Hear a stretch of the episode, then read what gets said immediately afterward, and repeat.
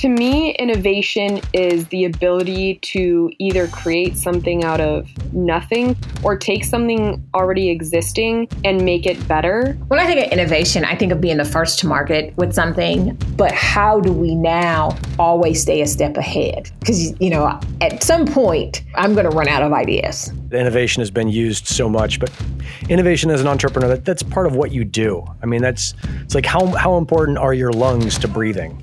Hello, everybody. I'm Kelly Martin, and you're listening to Making It Work, made possible by FedEx. In this series, we pick the brains of some of America's smartest small business owners. And like always, they want to give it to you straight. As you know, a new episode needs a new topic. And this time around, we're talking about innovation. With the help of 4 entrepreneurs who all have a different take on the subject, we discuss whether innovation is a choice and what it means to them. So do you have to change the world and find your inner Elon? Or is innovation a whole lot simpler than we all thought? Asking the questions is Tom Scallon. I was going to start off this intro with an inspiring quote about innovation, but I decided against it for a couple of reasons. 1, it's not very innovative, and 2, the people that come up with these awesome quotes were innovative. So reducing Marie Curie, Albert Einstein, or George Washington Carver's achievements down to a soundbite seems to be a little superficial. So I'll start the intro this way instead. Nick Hawks, Casey Kelly, Paul Pallas and Kat Samargia are innovators. That's not even a conclusion I've drawn. That's what they say about themselves. And while all their definitions of innovation differ slightly, the thing they agree on is that it's more about gradual improvement than it is about being the next Elon Musk. I think you knew that name would come up eventually. Another name that's bound to come up in a Making It Work episode all about innovation is Kat Samargia.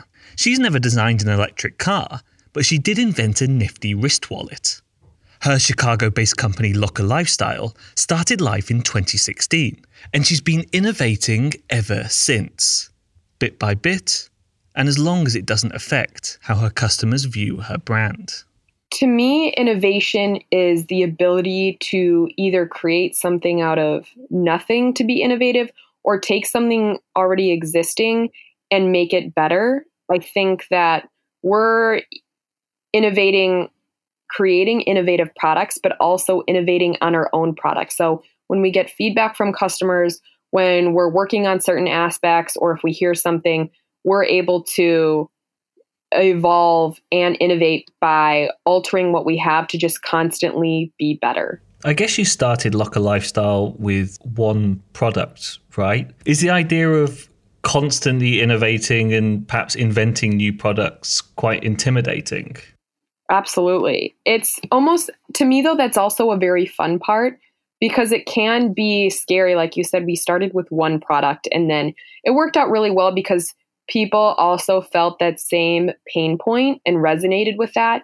So each time you bring a product to the marketplace, you really have no idea how people are going to react, if they're going to like it, how much it's going to cost you, that there's a lot of different things that go into that.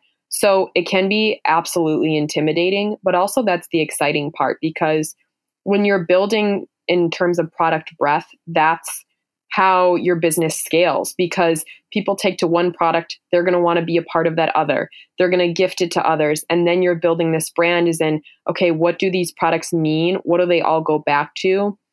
For us, it was that feeling of hands-free freedom. You want to feel confident what you're doing, where you're going. And so it's been exciting to add, you know, our pocket headband and this neck gaiter to the product line. And people took to that as well because they understood the quality of product and construction that we started with the wrist locker, and we haven't changed much of it. And so that's why it was so much easier for people to want and trust in us to get these new products as well. All of your products seem to be part of the same family. They're all different, but they're solving the same problem. What would be the risk in coming up with something completely different and pivoting under the same brand name? That's a really... You draw a fine line in terms of what the brand does, as long as it goes back to, we want people to feel the same way when they're using our products, whether or not we actually sell accessories, as long as it goes back to our mission and values of feeling confident about what you're doing, about where you're going, and feeling empowered and having that freedom, we really could create any product, because these products are a vessel for people to be able to have those kinds of emotions and feelings of empowerment. So for us, if we really did think of something that seemed totally opposite of the current products that we have, that would be okay, because it resonates with the values and the missions of what we started with. Have you ever been close to launching a product that's completely different to your current range? No, we haven't done something completely off the wall. It really started with, oh my gosh, a lot of women's, outfits don't even have pockets, and storage was such an issue that all of our products are this wearable accessory to do that. I've created products and I've gotten patents on products that I never put into the marketplace yet, just because I've still been either tweaking or fixing or manipulating and kind of trying to go and match with the times of what we're doing. Like, I focused on our more COVID-related products and reactions versus this other one that, we were thinking of for dogs and stuff. And so it's a lot of the environment as well. But in terms of something that's completely different, I haven't done it yet. And yet is the key word. Are you ever worried that you'll run out of ideas? I am never worried that I will run out of ideas, because I have so many problems all the time. And I have this little notebook that, and also I sleep with Post-it notes next to my bed, because sometimes I just wake up in the middle of the night and I just need to write my ideas down. So I'm more of that person, like within my own business, even though I have to manage a lot of the different aspects, one of my favorite parts is being able to create new products, innovate through them, make them better. So that's not something that's really ever crossed my mind, because it is one of my most favorite parts. Why is innovation so important? It feels to me like people didn't used to innovate as much. Is it a kind of modern phenomenon, or is that in my mind? I wouldn't use the word innovation as something new. I think it's brought more to light and has traveled faster because of social media and the way we can communicate now. I think society as a whole has always had to change the way they do things, work within their environment in order to not only survive, but to make life easier and more affordable. So I think it's become more mainstream just due to the way that information travels so fast now. I think it's important for people to realize that you may have this idea and that product and you think it's innovative and you like it, but if it doesn't start to take off right away, you can't be discouraged by that. People think or want some sort of one-hit wonder, but it takes time to educate people, help them understand, and build brand equity for it to start being able to make you money or seem like it's worthwhile. So having faith in that yourself and not always responding to no or accepting no, or that, some people may not like what you're doing, and then that's okay. Kat is under no illusion about the problem Locker Lifestyle is trying to solve.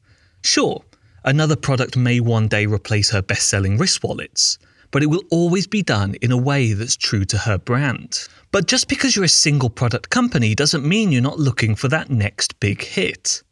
Take Casey Kelly, CEO and co-founder of Florida-based Blended Designs.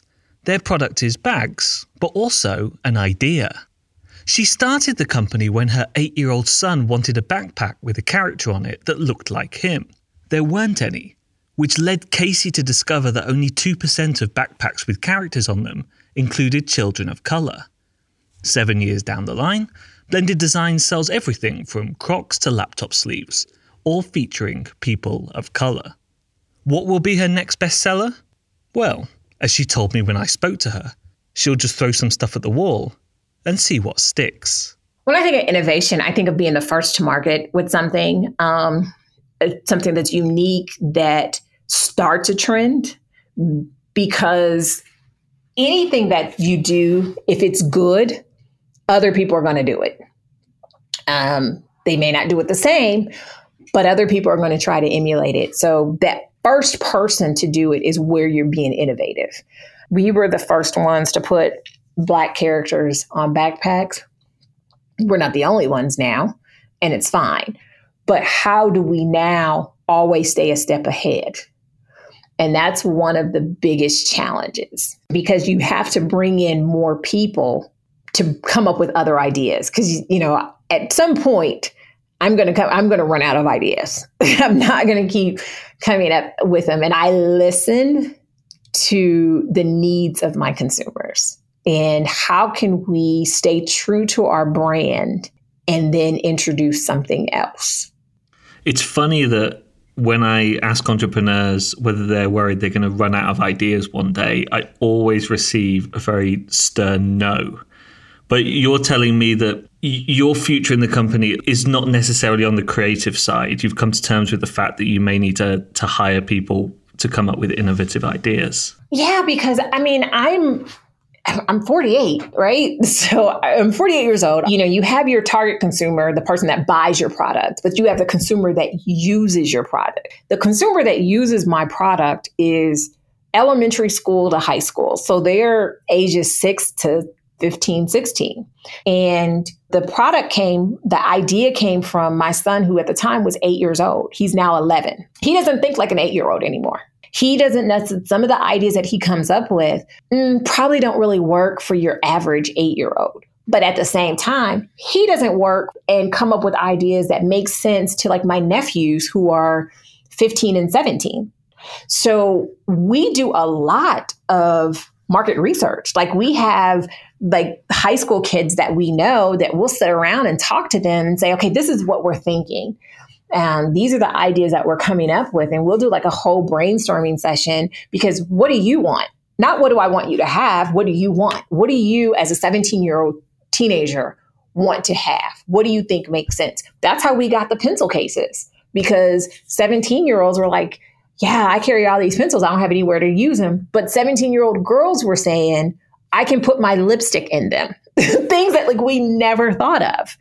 And so then when we're posting them on social media, yeah, we post them as pencil cases with pencils, but then we post them with lipstick on them. With, you know, we had a customer that we sell masks, our masks that have characters. She was putting the mask in those so that the kids could have multiple masks with them. And she was putting them in the pencil cases. We posted that and people found a different usage occasion. So then they start buying more pencil cases. So we're listening to people that are using those products. And I wouldn't come up with that because I am one of those people that hasn't really left the house that much when it's during the pandemic. So I'm not necessarily going anywhere with a mask where I know I need that. I don't wear makeup, so I don't think about wearing lipstick and using my pencil cases for lipstick. So that's part of the innovation is how do you meet the needs of your customer where they are? So this sounds like talking to people gives you ideas of ways you can tweak your product or different ways you can advertise your product. Exactly. Do you hope that during this market research, someone's going to give you an idea for the next big product? Always. I'm always thinking of the next big product, but I think that the next big product will happen when we don't expect it to happen. Just like even with the mask, you know, my husband just randomly said one day we should put the characters on some masks, and we made masks that fit kids. Not a lot of people have masks that come in sizes that literally are designed to fit children. So by doing that, it gave us the understanding of the strength of our brand and the strength of the characters. Sometimes we throw it at the wall. What sticks? We had this idea of these athletic sleeves that we thought were just going to be a huge hit. They tanked, like so much so that if you buy a mask, you get one free. Like we have this inventory that we're just sitting on. Do you need those failures to innovate overall? Or do you see a future where you'll sort of bolster up your market research and creative process and product development so things like that don't happen? Well, I think there's no way to know what consumers want and what consumers need if you want to be innovative, because otherwise you're just doing what other people were doing, because you know customers are buying XYZ because they're buying it from somebody else. Well, if you're just selling the same thing with the different branding or whatever on it, you're not innovative. You're just copying what someone else is doing. So you kind of have to throw things out there and see what sticks. Especially, you know, we're a bag company. And first and foremost, that's, you know, we're a company with bags with characters. What we're finding is that our customers want to see our characters on different things other than our bags. But what do they need them on? My 11-year-old, he is adamant we have to do AirPod cases. And we're trying to get him to understand all kids don't have AirPod cases. All, you know, kids your age don't always have AirPods. And he is adamant about AirPod cases. A lot of what you've talked about is just introducing new products to your line. It sounds like the real innovation in your company was at the beginning with the ideas of representing people of color on items. Right. The innovation are our characters. That's what the innovation is. Our characters are very unique. So there's like a running joke that all Black people look alike. You know, people have said that, you know, people mix Black people up because, quote unquote, all Black people look alike. Well, we have found that with our 10 characters, everybody knows somebody that looks like one of those 10 characters. It's like the craziest thing. So the characters are very unique, but they all have different characteristics because they were designed from real people that are relatable to people that you know. So how do we expand beyond that? I don't know that we can be innovative again beyond the characters themselves, because it wasn't the backpacks, it was the characters. So in that case, you've done innovating. You don't need to bother anymore. We don't, but I think we need to, you know, how do we continue to expand? How do we continue to grow? Because at some point we get stagnant. You know, what can we do different and unique with the characters is what matters. It may not necessarily be innovative, but it could be groundbreaking, I guess. Groundbreaking in what way? So one of the things that we've wanted to do for a while, we've always said it, was to bring the characters to life. We want them in animation. It's been a long time since there has been a family or a cartoon show that showed people of color. There hasn't been one for a while. Kids don't see themselves on television. You know, kids that are watching cartoons aren't seeing themselves. So that's one of the things that we've always wanted to do. We just haven't been in a position where we knew someone that could make it happen. Backpack to TV show is a big leap. Do you think there's some danger that you could lose focus? No, because I think it would just, it's a whole different channel. It doesn't, and if anything, it would grow our brand. Because if you think about the characters that are on backpacks right now outside of ours, they're all television characters. They're all animated characters. And that's where it would go. I think there's a need to constantly stay ahead of the competition. So it's not necessarily being innovative within your space as much as within your category. Like, how do you stay ahead of the next person? So we were allowing ourselves to expand beyond in order to stay one step ahead of the competition. You're listening to Making It Work. Coming up. Here at a small business, if there's something wrong or we have an idea how to improve something, it takes a day or even sometimes a matter of minutes to be like, nope, this is how we're going to do it from now on. Let's try it out and see how it goes. And I think that is innovation. I don't feel pressure to innovate because we're constantly innovating. It's like, yeah, I'm driving a car and you feel like, God, do you feel like you really need wheels? It's just there. Innovation is not something that is a bolt-on. It's a part of business. I think we've learned that you don't need to change the world to be an innovator. If I understood them correctly, Kat and Casey from part one are more about keeping on moving than anything. That's how they innovate. Of course, that doesn't mean that they're not looking for that billion-dollar idea along the way. Our next entrepreneur believes innovation to entrepreneurship is like milk to cookies, as long as those cookies are gluten, grain, and dairy-free. Nick Hawks is the co-founder of Paleo Treats, founded in San Diego 12 years ago. If you hadn't guessed, they're all about making sweet treats that are paleo-friendly. Nick may not be too fond of the word innovation, but the concept, he feels, goes hand in hand with entrepreneurship. It's almost like slimy saying that word. Innovation has been used so much, but innovation as an entrepreneur, that's part of what you do. I mean, it's like how important are your lungs to breathing? They're pretty important. They're a part of the whole thing. And that innovation as an entrepreneur, as in a small business, it's just something you have to do. And you know, we've kind of made it into this magical, mystical, super powerful thing, but it's as important to entrepreneurship as wheels are to a car. Is you're always figuring out new and better ways to do things. If you're, I think, if you're a good entrepreneur, you're always super curious about the world and you want to do better and better and better. And whether that's sell more cookies or sell better cookies or find a new product or figure out a new business process or hire a new employee. I mean, every time we hire a new employee, the process changes a little bit. It's like, oh, what did we do last time that didn't work? What could we try this time that might work better? And so it's part of being in business. It's not something that, for me, it's not something to say like, oh my God, we're so innovative or that company is so innovative. You're either innovative or you're out of business. It's a part of being in it. And so innovation in general is just part of what we do kind of on a daily basis. So it might be, hey, how do we display these products?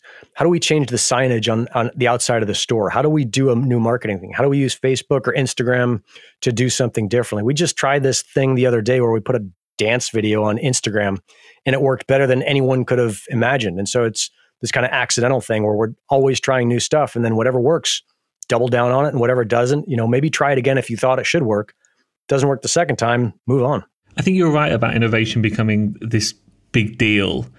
Do you think that some entrepreneurs are put off because they feel like they have to change the world? I mean, it almost sounds like that, doesn't it? Yeah, maybe they're put off by that feeling. But if you're put off by that feeling, then you're probably not cut out to be an entrepreneur. If you're an entrepreneur and you're put off by the idea of having to change the world or having to innovate, then it's probably not the right path for you. And, you know, the mean way of saying it, the way that the mean people in my life would say it, is that the world needs ditch diggers. But that's not the right way to say it. And the right way to say it is that the world needs a wide variety of people to all do the things they're good at and they like to do and they want to do. And so over the past 10 years, there's been this enormous pressure for a lot of people to become entrepreneurs. And we've kind of forced people into doing this thing that is really challenging, really scary, really hard to do, hard to get it right. And it's got these big consequences. If you don't get it right, you can go bankrupt. You can kind of lose all the stuff that you've worked for maybe your whole life. And so I think one of the messages to put out is that if this thing, whatever this product, this service, this business kind of calls to you and you feel like you can't live your life without doing it or without being in business, then you should be doing it. If you're not sure, wait, keep your day job, do your thing until, you know, the course of action to you is pretty clear what to do. It's kind of understandable people waiting for this overwhelming sense of purpose, because the narrative is kind of dominated by people like Elon Musk, isn't it? It's not dominated by Harry the butcher around the corner. In the sense of domination, you know, the people who are going to dominate are the most intense, the most gifted, the hardest working. Like those people they're going to win the whole game. And those are the people we're going to hear about. That doesn't mean at the same time, that doesn't mean that you have to be as driven, as smart as, I mean, if there's a dude who's innovative, it's Elon Musk, as innovative as him. But you just have to know that in your heart or your spirit or whatever you want to call it, that you need to do whatever this thing is that you're doing. And it can seem silly, like selling cookies can seem super silly. But the challenge for me isn't in selling cookies. It's in running this business that has, you know, pretty low volumes, pretty low margins, is super niche. Like that's a hard job to do. And God knows I love hard things. So that just makes it really exciting all the time. You don't feel this pressure to innovate? I don't feel pressure to innovate because we're constantly innovating. It's like, yeah, I'm driving a car and you feel like, God, do you feel like you really need wheels? It's like the wheels are on the car, man. That's how I'm going down the highway at 60 miles an hour.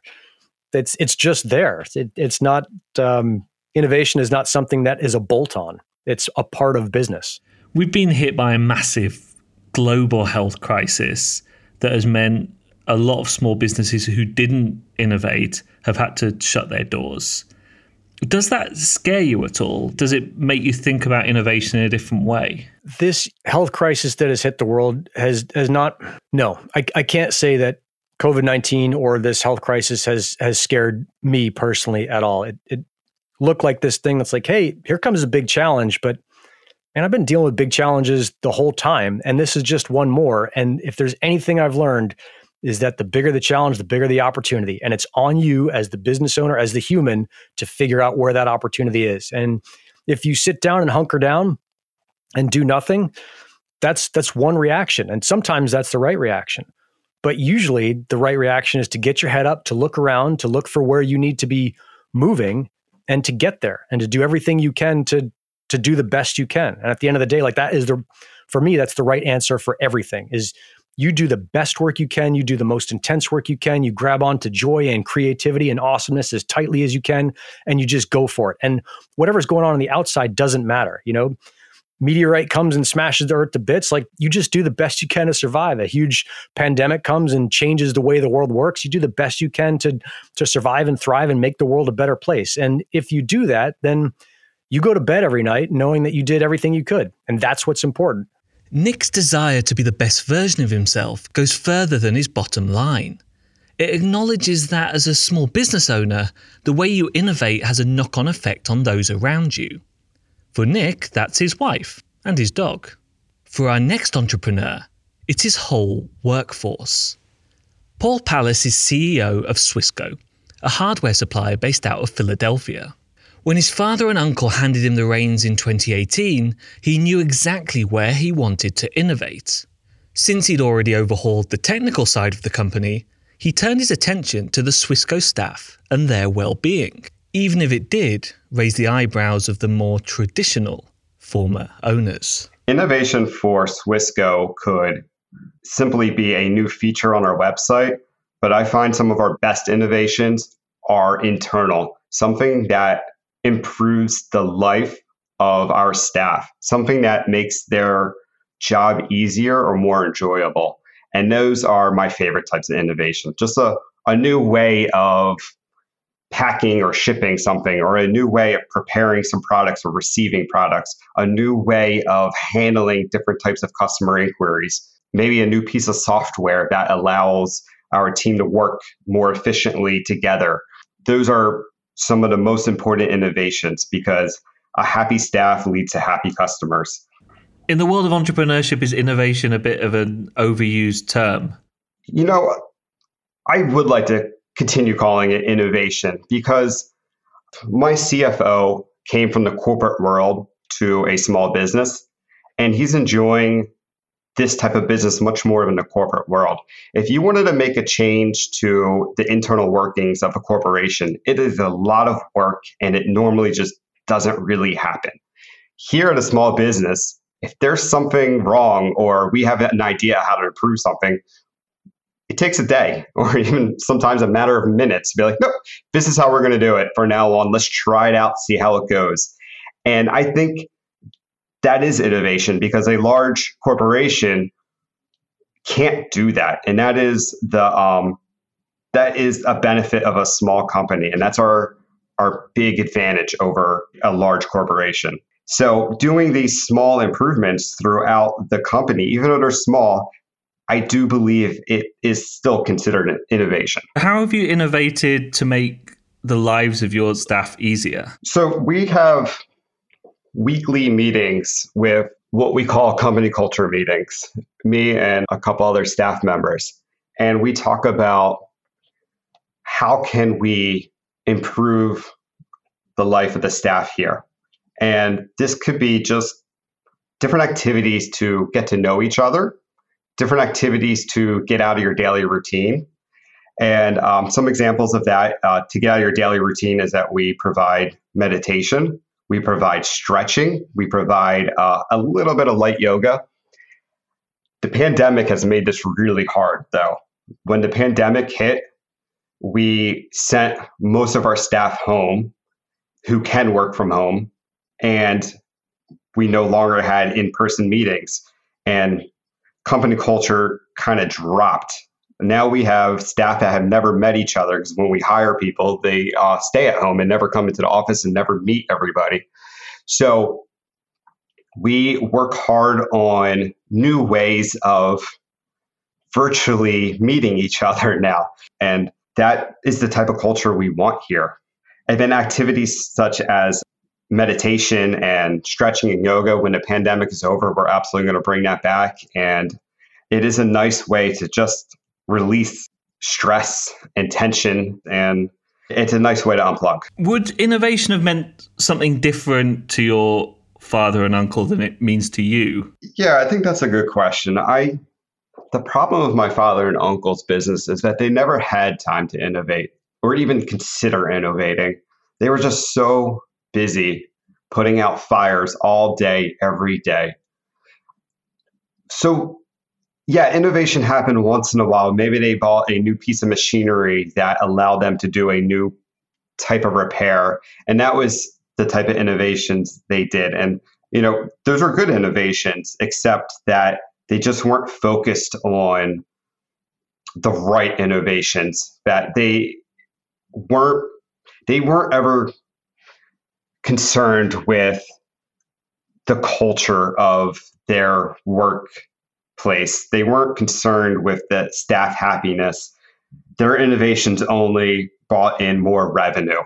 I suppose the idea of workplace culture would have been a bit of an alien concept, although, of course, it would have existed. Yeah, and it was not a nice culture. It was a lot of heated arguments, a lot of yelling, a lot of cursing, a lot of inappropriate. It was an interesting place for a 12-year-old to grow up. I think I learned a lot of what I didn't want a company to be like, and I worked very hard on not replicating anything of that old business. I think I'm making it sound like your father and uncle started the business in like Victorian times or something. But it was. It was a very different time in the world when they were running a business. This is, you know, the 70s and the 80s and the 90s. And it was very gritty is a good word to put it. It was a very gritty business. Well, paving the way for you to become CEO, I guess, is the ultimate innovation. No, absolutely. You know, I am so happy that they took a gamble on me and they allowed me a corner of their warehouse to all right, give this a shot, go for it. You know, that was innovation. I am so thankful that they took a chance on me, and it definitely paid off. I'm taking a wild shot in the dark here and saying that your father and uncle didn't do meditation. No, they never even thought about doing meditation before. The old Swisco, this would have been so foreign, just so confusing. And, you know, my father and uncle still come in to the office every once in a while, and they see what we're doing here with these meditation meetings, and it's so foreign to them and confusing. They don't partake. They probably think you're starting a cult. Well, yeah, a little bit. Coming up next time. When I first started making coats, I really thought it was as simple as this is how much the goods cost to make, and then you just add on, you know, some random value for your profit margin, $10, $20, whatever. So for e-commerce, one of my mentors said that you want to keep your margins in e-commerce between 70 to 80% because Shopify takes margin, then there's shipping fees. We always have customers that will say, well, XYZ company is offering free shipping. If they're offering you free shipping, you're paying too much for the product. There's no such thing as free shipping. That's it for this episode of Making It Work. If you haven't already subscribed to the podcast, make sure you do. That way you'll know right away when we upload the next episode. And remember, you can tell us what you think of Making It Work by leaving a comment on your favorite podcast platform or by sending an email to makingitwork@fedex.com. Our inbox is ready and waiting. Thanks to our entrepreneurs, Casey Kelly, Nick Hawks, Kat Samargia, and Paul Pallas. Making It Work is produced by Yolene Marguerite, written by Tom Scallon, and edited by Lars Blockenberg, with creative direction from Jeroen von Konigshoven. Music by Fresh Big Mouth, who created this song with actual sounds from the FedEx Superhub in Memphis, Tennessee. This show is delivered to you by FedEx and presented by Tom Scallon and me, Kelly Martin.